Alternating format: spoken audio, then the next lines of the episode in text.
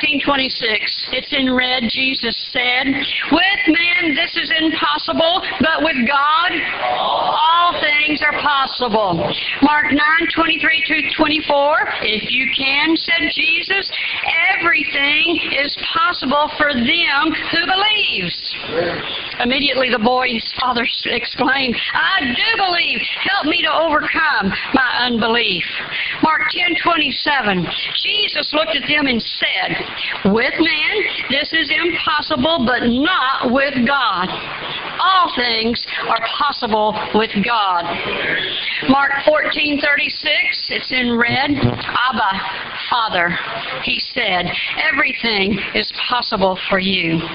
Luke 18:27, Jesus replied, "What is impossible with men is possible with God."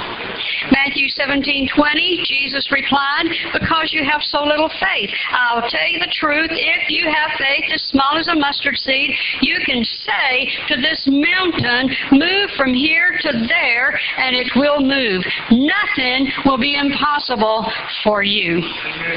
Did you hear that? Nothing will be impossible for you. So, with all of that foundation of everything is possible for him who believes, right?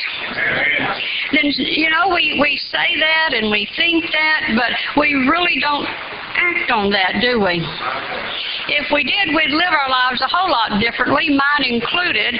So it's a process of learning that uh, God is who He says He is. God will do what He says He will do, and God is certainly the author of our lives. And we need to come into line with His. Amen? I want to talk to you about the timing of the Lord. Can I just say that God is always on time? Just not my time. Now that one got quiet. Let me say that again. God is always on time. Just not my time. In the book of Job, you don't have to turn to any of this. I'm just going to summarize some stories for you. In the book of Job, you read of him who was a faithful man. He was a godly man. There was none like him in the whole earth. And he was the richest man around. He had lots of cows, he had lots of sheep, lots of everything. He had seven children. Life was good. How would you like to be the richest man and love God? That's a pretty good combination, isn't it? But then you find on down in the book where Job encountered some problems. First off, marauders from the from the enemy lands, they came down, they swooped down, and they stole all of his cattle, all of his servants, everything he had was stolen. At the same time, this servant was telling Job what had just happened. Another servant ran in and said, Oh, Job, your children, all seven, are dead. We would call it a tornado, came in the building they were in, and they're all dead. That's pretty strikingly trauma, wouldn't you say? And if that didn't do him in, here comes boils all over his skin. Would you think Job could have said, God, I was serving you. I was doing the best I knew how. And look where I'm at. Broke. No children. No hired hands. And I'm sick. You know what Job's wife told him? Why don't you just curse God and die? That was the wrong advice. Do you know sometimes your families will give you the wrong advice? But Job wouldn't because he knew his God. He knew whom he had worshiped. He would not curse his God. And so, because of Job's faithfulness, the story ends in a good note. His land, his cattle, his sheep, his oxen were restored not to the same number, but twice.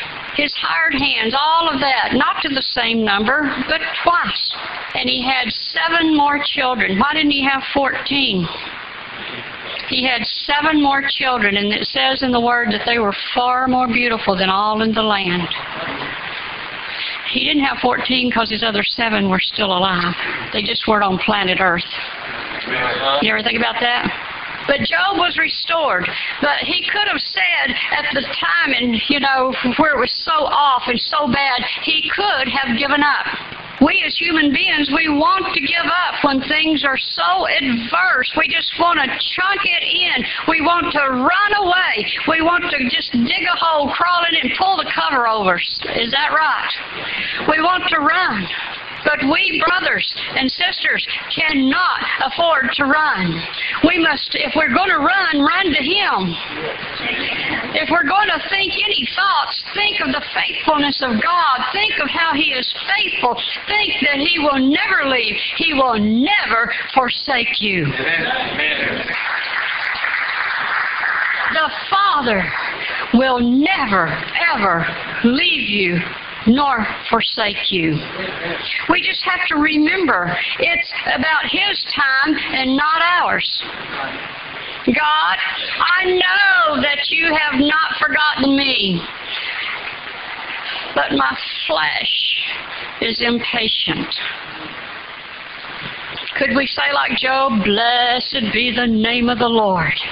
Even in the midst of the trouble, even in the midst of the emotional upheaval, can we say, Blessed be the name of the Lord. Now let's move on to Joseph. Joseph is found in Genesis uh, chapters 37 through 43. Joseph was the last of the kids. He was Daddy's favorite. Daddy had him a coat made of many colors. His brothers, old enough to know better, were jealous of him. One night, Joseph had a dream. He dreamed that all these sheaves were bowing down to him. And so he told his brothers. They didn't take too kindly to that dream. And he had another one, same scenario, and he told that one. Joseph made a mistake. He opened his mouth his brothers decided to get rid of him. Threw him down a well, was going to leave him there and let him starve to death. And the older one had compassion a little bit, so he changed and went and drug him out of the well, but sold him to slave marketeers. Could Joseph have said, you know what, God? All I'm trying to do, I was just trying to tell them what you showed me through a dream. Have you ever had a revelation from the Lord and you shared it and you wound up being beat up emotionally? Maybe you got a call on your life to go into full-time ministry and you shared that and, and you were put down and made fun of. God, it's not my time, it's your time. And you know the end of the story. Because of Joseph's faithfulness, well, he was led off into the uh, land, pagan land, and he was Potiphar's right hand man because he was faithful because he had integrity. He was put in charge. And here Potiphar's wife wants to, to have some fun with Joseph, and he declined, and she falsely accused him. Have you ever been falsely accused? God, it's not my time, it's your time. I have been falsely accused many times, and I'll tell you, it is a hard thing to let God be my defense. I wanted to put it in the newspaper, full page. Didn't say it, didn't do it, didn't think it, and sign my name. But God said, You keep your mouth shut, and I will be your defense. And He has done that. But you know what? I, I wanted it done right then. I wanted it done in my time. But I have learned that if we just trust Him, because He is faithful and He is worthy of all of our trust, He'll bring it to pass what you've committed to Him in His time. You know, sometimes God is not real interested in getting us out of a dilemma until Jesus is formed in us. There was a story told about a fella. He he come upon a little cocoon and he saw a butterfly trying to get out, and the butterfly was just struggling for his life. And the guy thought he was going to help him, so he just took his fingernail and kind of flicked around so that the butterfly didn't have to struggle the butterfly just kind of got out of the cocoon, flopped around. His little wings were, were malformed, and he just laid there and died. That man thought he was doing something good, but what, what the truth of the matter was, that needed to be very small. The butterfly needed to struggle, and he needed to press through so that the fluid from his body would be injected into his wings, and when he would come out of the cocoon, the wings would be fully formed, and he would be healthy. You see, sometimes we want to get out of our situation when it's not God's time. Amen? He wants Jesus formed in you. If we get out too soon, then we'll be anemically Christian.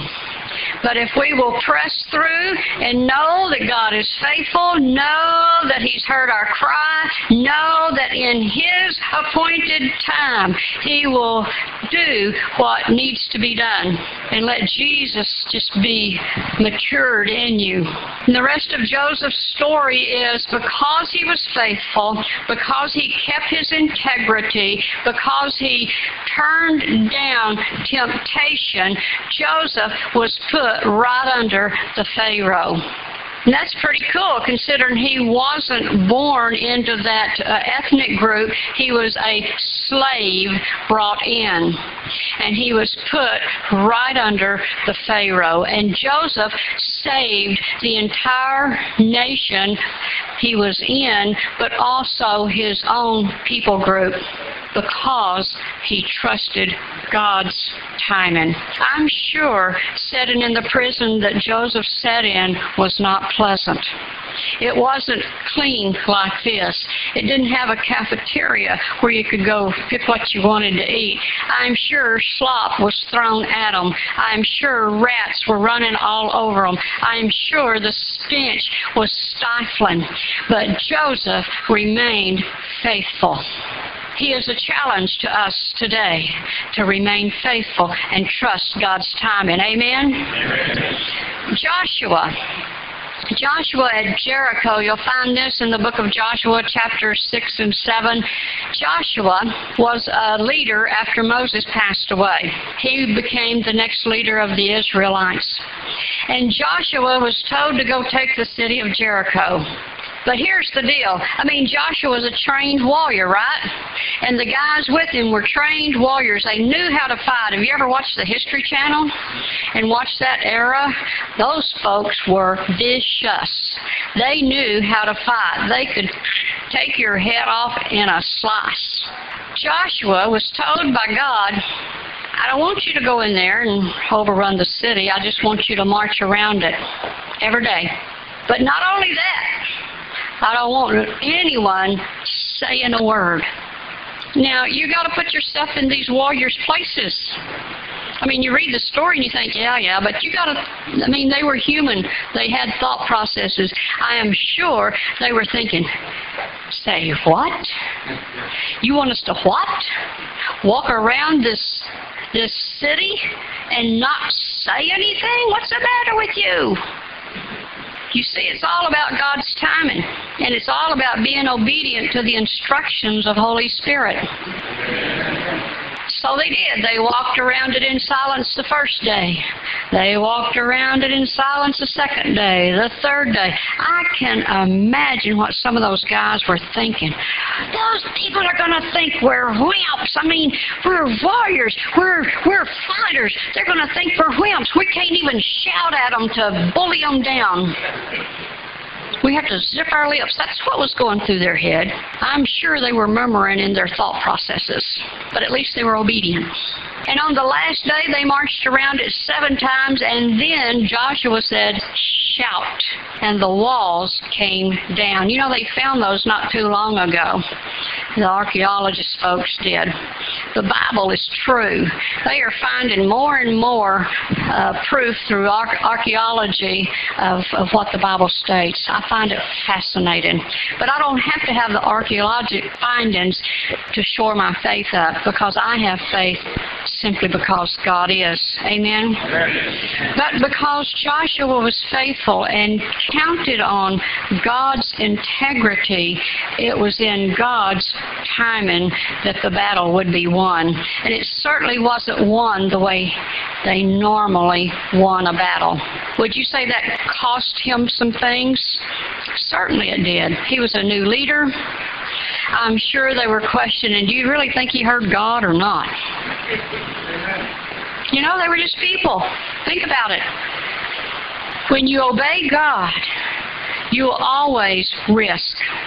But I can tell you, when you obey God, you will always reap pure joy.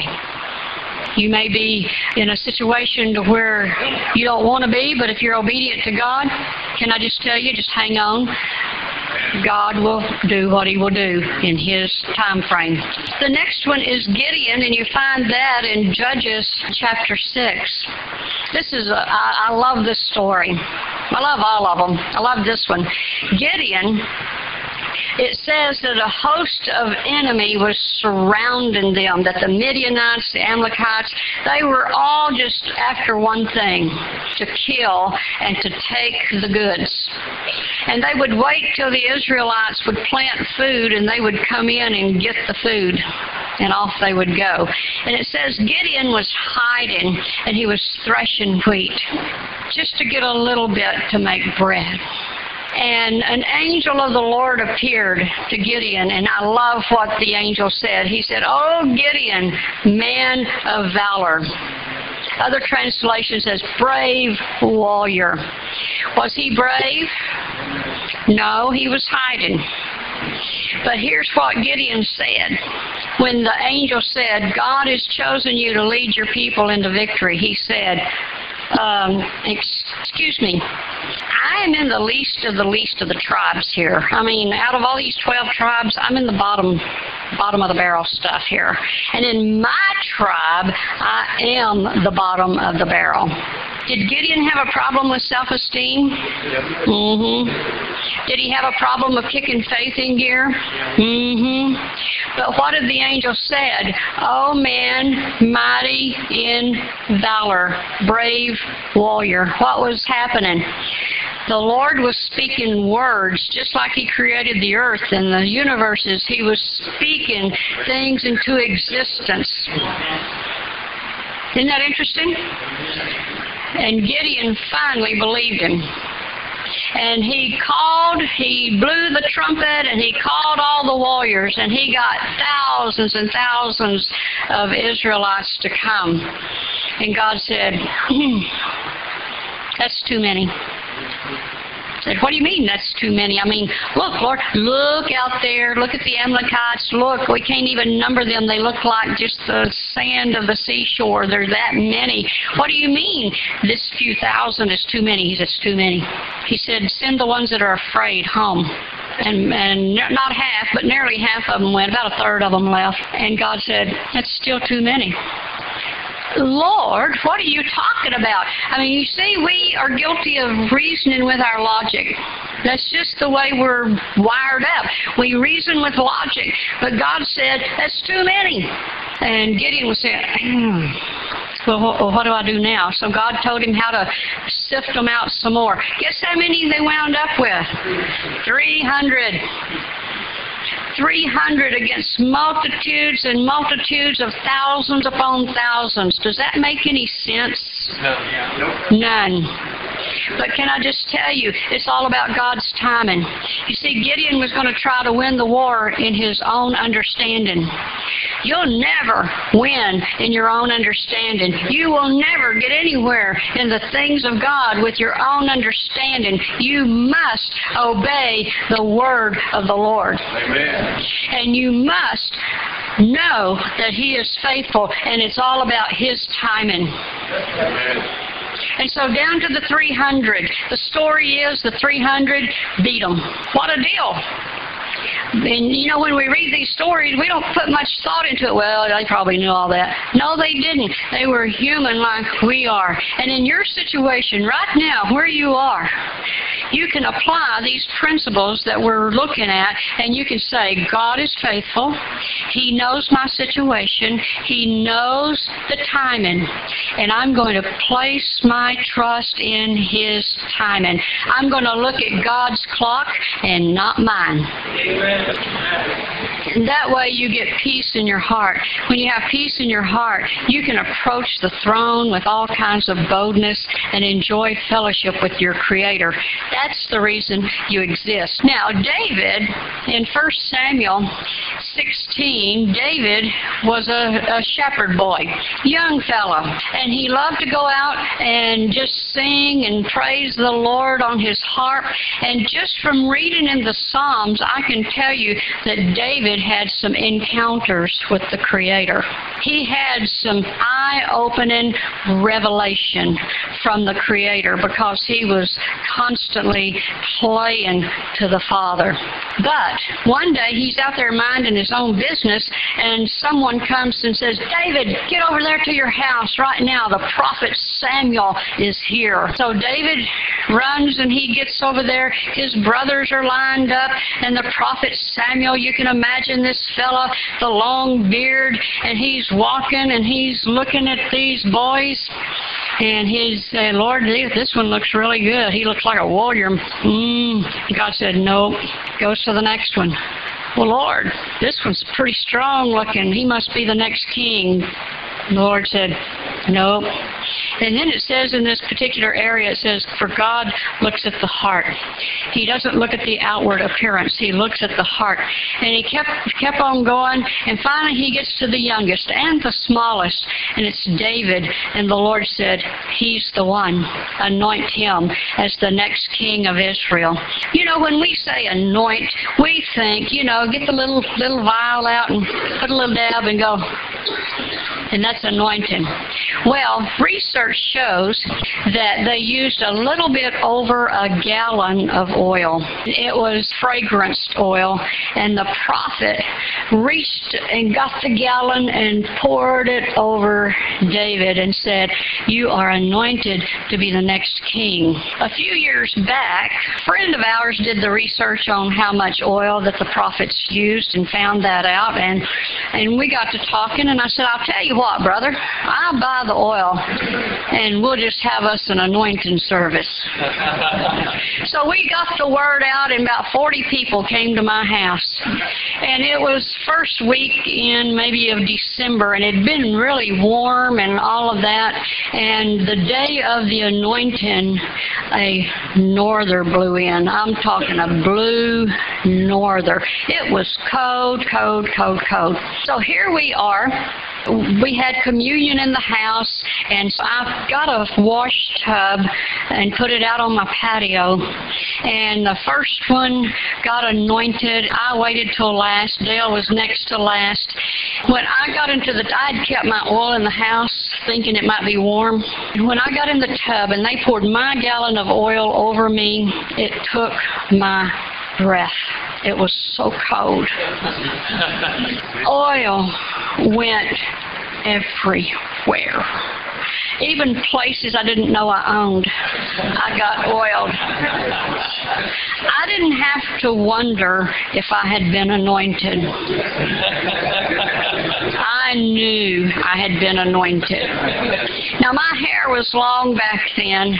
After I, uh, let me tell you this, during all of the 40 people being anointed, I noticed that some of them were just sitting, they didn't want to leave. They were just sitting there like this, just shivering in the cold. And I got this bright idea oh, I'll go in the house and get some trash sacks and I'll cut the thing out and slick it right over them. Well, you know, they were oil, so it just went right over them. and so everybody had black trash bags on. Well, it kept the wind from making them cold and they could stay and enjoy watching the others. But I didn't think about my neighbors. And I looked over and there the Venetian blinds were like this.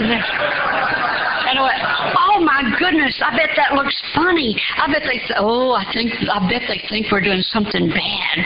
I said, Lord, please don't let them call the police. Please don't let them call the police. And about the same time, we have a uh, upstairs apartment behind, uh, separate of our house, and we had it rented to this young girl, and she comes along in the sidewalk, and she's going. she runs up the stairs, and then the Venetian blinds go like this. I went, oh, I bet she thinks we're in the occult or something. I mean, it did look funny, but at least the people were warm. Well, okay, everybody's gone, and I'm looking at my hair. It's just gummed, and I'm thinking, oh my goodness, how am I going to get my hair back to normal? And I thought, I washed it in vinegar. Didn't do a thing. Washed it again in vinegar. Didn't do a thing. Washed it again in vinegar. And it went like this. And it stayed that way for about six weeks. I didn't have to guess if I was anointed. I knew I had been anointed. And when David was anointed king, he didn't have to wonder, did Samuel really anoint me? Oh, he knew. He knew he was anointed to be king. But the story unfolds, and he finds himself a wanted, hunted man. The king, King Saul, was trying to kill him. And he was a hunted man, and he had to live in caves. And I bet you anything, they didn't smell too good. I bet David was going, whew, whew. Lord, I don't smell like a king. I mean, I remember when Samuel anointed me, I smelled really good, but I really don't smell good now, Lord. I mean, are you sure I'm supposed to be king? And this went on for years. Had God said, You're the next king? Mm hmm. Well, it didn't happen like that, did it? David had to go through. He had to press through. He had to keep his heart pure. You read in the whole story, David kept his heart pure. He could have gotten in all kinds of bitterness, unforgiveness, and hatred toward the one who was trying to kill him because he didn't do anything wrong. It was a jealous spirit trying to kill him. Have you ever been tried to be killed by a jealous spirit? That is a nasty thing. But David could have been in the cave going, Where are you, God? All I was doing was singing and watching sheep. I was praising your holy name. And here I am in a stinking cave with a bunch of stinking men, and I don't feel like a king. Do you think he thought that? I bet you he did. Read the Psalms. But it's all about God's timing. You see, it's our job to keep our heart pure, to keep our thought life pure, to keep our faith hooked in the faithfulness of God, and His timing will be perfect. I don't want to birth an Ishmael like Abraham did. Do you? Abraham got ahead of God. God told him a promise, and Abraham got to questioning how. He didn't listen to the Lord on instruction. He just assumed and did things on his own and got a Ishmael out of it. And we're still dealing with Ishmael today. Don't birth Ishmaels. Wait on God's timing. And then your descendants, should the Lord tarry, won't have to deal with your Ishmael. Amen. The next one is uh, Shadrach, Meshach, and Abednego. They were captives. They had been taken out of their homeland. They were put in a paganistic uh, atmosphere. And yet, you read the story, which is in Daniel chapter 3. You read the story of how they were true to their God. They decided they're going to still live for God, even in a foreign land. They're not going to succumb to foreign paganistic rituals. So here they are, the king issues a decree. I'm making this statue of me, and when you hear the music, you're to bow down. The music played, the statue was being dragged down the street, and these three did not bow. They were in a leadership position. Even though they were slaves, they were still in a leadership position because they were so intelligent. They had been had God's favor and they were over governments, but they would not bow. And so they were brought into the king. The king was furious and he said, I told you if you don't bow, you're going to die. So he told the guys, get the furnace hotter than it usually is. They got it so hot it killed the ones that was throwing the, the fuel in there. They they were thrown into the fire. Can you imagine right before they got thrown, they might be thinking, Whew, I didn't know this is what we was going to sign up for. I mean, I was just being faithful to God. God, I was being faithful to you. What's the deal here? I mean, we're fixing to die. But I love what they said to the king. Love it, love it, love it. We can take it into our own lives. They said, O king, be it known to you, we're not going to bow down to your idol. Our God is able to deliver us. And even if He doesn't, we're not going to bow. Amen. Can you get that tenaciousness about you? Be it known to you, devil, I'm not going to bow. I'm not going to bow to your ways. I'm not going to bow to your whims. I'm not going to bow, devil. I will not bow to the circumstances that's created around me. I'm not going to bow. My God is able to deliver me, but if He doesn't, I'm still not going to bow. We must be that tenacious. We must have that kind of conviction. And then it's God's timing. It's His timing. In the furnace, they were not hurt. The ropes were burned off of them. Their skin was not. They didn't even smell like smoke when they were called out of the fire. Hallelujah. God can deliver. He's not short-handed. His arm is not too short. It is very able to get us out of our situations. But it's in His timing. When Paul and Silas in Acts 16, all they were doing was preaching the gospel gospel. They were healing the sick. Miracles were happening. They get themselves thrown into prison because of it. They were beaten. Their backs were bloody. They were hurting. Their body was in severe pain. Can you think what maybe they've been thinking? Lord, all we we're doing was preaching the good news of Jesus, and this is what we get. You think they were thinking that? Mm-hmm. I do. But they responded in this way. Paul got to singing. Amen. He got to singing to the Lord. Holy is the Lord. His name is holy. Silas was going over there. Man, Paul, what are you doing? I mean, I'm over here bleeding. My back's bleeding. Paul, look, look, look, look, it's bleeding. See? He's going, Silas, sing. Holy is the Lord. His name is holy. Come on, Silas. Okay, Paul, okay. Holy is the Lord. His name is holy. Ouch, ouch. You see, when we're obedient to God, sometimes we're going to hurt. Sometimes we're going to suffer. If anyone ever preached the gospel, just come to Jesus and everything will be hunky dory rosy. They're not preaching the truth.